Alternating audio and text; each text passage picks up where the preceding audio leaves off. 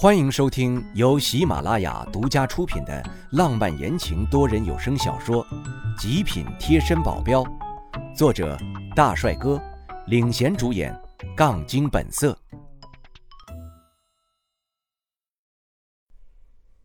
第一百零九章，我的透视呢？不知道是不是因为白天的原因，夜店还是比较萧条的，没见着几个人影。多数就是一些小姐坐在酒吧旁边喝着酒，有一些已经醉得一脸朦胧了。熊振这个老色鬼就想过去跟醉得不省人事、穿着暴露的小姐们搭讪。这里的姑娘，别看这一个个黑的脸上都发亮，其实长得也很漂亮。我随便扫几眼，看到的都是可以说得上是上等的姿色。熊振这个小子已经找到了一个好目标。他就直接走了过去，手放在人家肩上，但是没想到那女的反应还挺大，一甩手把他手上的水杯往熊振身上泼，喝的是红色的酒，我也不知道叫啥。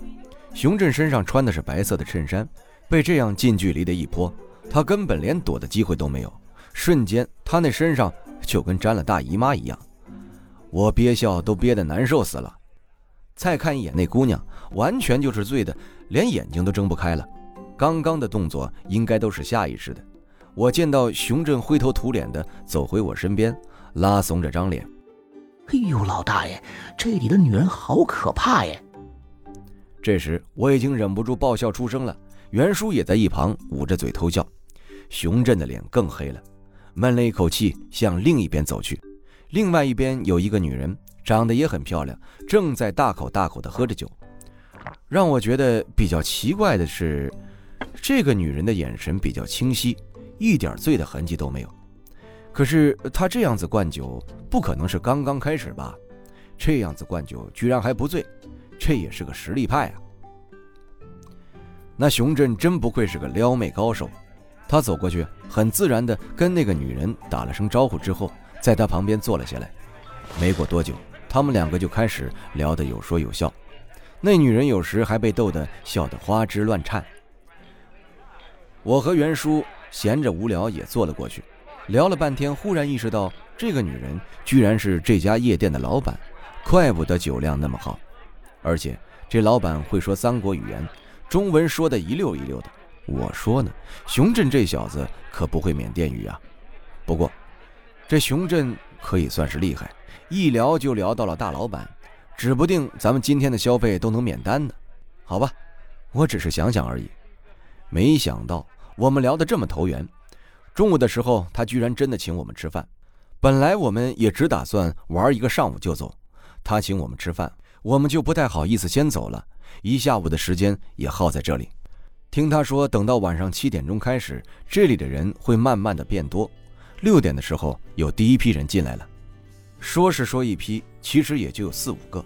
为首的人穿的衣服很是正式，一脸严肃的表情，脚步也比较沉稳，居然没有发出一丁点走路的声音。他身后跟着三四个人，他们进来并没有引起我们多大的注意。本来也快到夜店开门的时间了，有人来很正常。但是不正常的是，坐在我们对面的那个老板，他竟然慌乱间从自己旁边的小包包里拿出一个镜子照了照。可能是哪里有点不满意，对自己补了下妆，然后快速的把所有东西都收拾好，站起来，小步的走向那个为首的男人，在他面前弯腰，很是恭敬的说话。离得比较远，而且夜店的音乐也已经响起，他们说话我们完全听不见，我们只能目送着老板把他们送上了二楼的一个包厢，但进去的只有那个为首的男人和老板。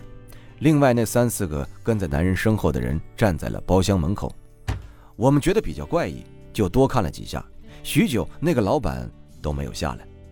等到夜店开始有陆陆续续的人进来以后，才看到老板从那里面出来，面色有点微妙的潮红。不用想都知道他们在里面干了什么。那男人是谁啊？想不通啊！本来缅甸我也没认识几个人，而且这是人家的私事，我们也没必要管了。我们准备自己喝点闷酒，等下人多了玩一会儿就走，总不能白来噻。而现在袁叔和熊振都异常的兴奋，他们见了多人，也就挤了进人群，跟那些人擦枪走火的扭着腰。我虽然也挺想去玩的，可我没有那么奔放。怎么说，我还是个保守的小子。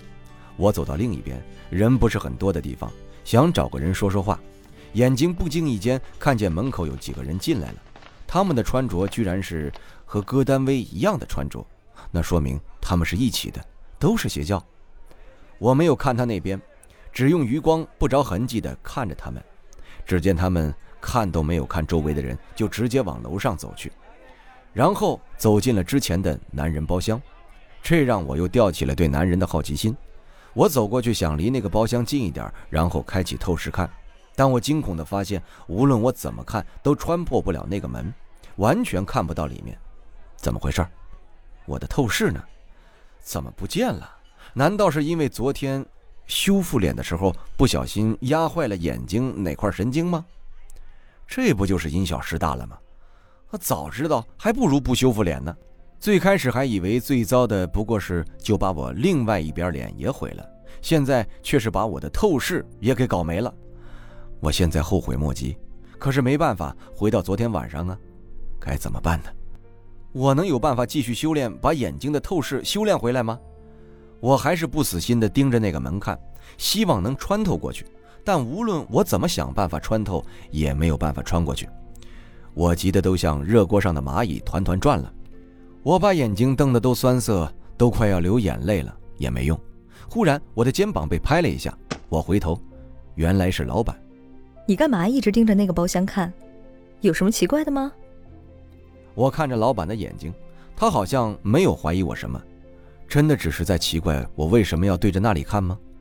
冷不丁的，我的嘴里就冒出来一句疑问：“那人谁啊？感觉你俩关系不一般呢。”噌的一下，他的脸就红了。你瞎说啥呢？我嘿嘿笑了两声，然后。装作像是个市井小混混一样，把手搭在他的肩上，跟我说说呗。你看，难得我们聊得这么来，也没啥好说的呀。倒是我比较奇怪，你居然不认识他？你没看到刚刚有邪教的人进去吗？他当然就是邪教的好叔啊。他就是好叔，可是他没有穿邪教的衣服啊。他扑哧笑出了声。好叔算是邪教的另类，整个邪教只有他和他常带在身边的几个保镖不会穿那邪教衣服。那他来这里干什么？还能干什么？自然是消费了。他停了一下，看了我两眼，收起了开玩笑的神情。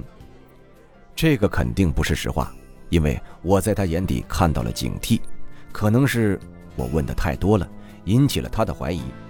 但是他这个样子让我怀疑，他肯定了解其中的一些事情。该死，偏偏这个时候我的透视不起作用，那就只能进郝叔的身了，看能不能套出一些秘密。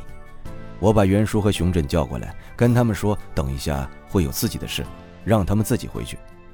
等到晚上十二点多钟，郝叔也总算是从那个包厢里出来了，跟他一起出来的还有几个邪教的人。我见到郝叔走到门口之后，就跟邪教的人分开了。郝叔走向另外一边，我跟上去，控制着我周身的气，把自己的气息隐藏起来。这是我最近才发现的，对追踪来说是一个很大的优势。本来我想着这一趟，虽说不可能一下子就找出戈丹威的父亲，但可能也能发现一些什么。但没想到半路的时候，戈丹威就杀了出来，带着不少的人直接追问着郝叔。可他们是用缅甸语谈话，我一个字都听不懂，只能从他们激烈的表情中、争论中知道他们应该在谈论戈丹威父亲的事情。越聊到后面，感觉气氛越不对，我怎么总有一种他们要打起来的感觉呢？听众朋友，本集已播讲完毕，感谢您的收听。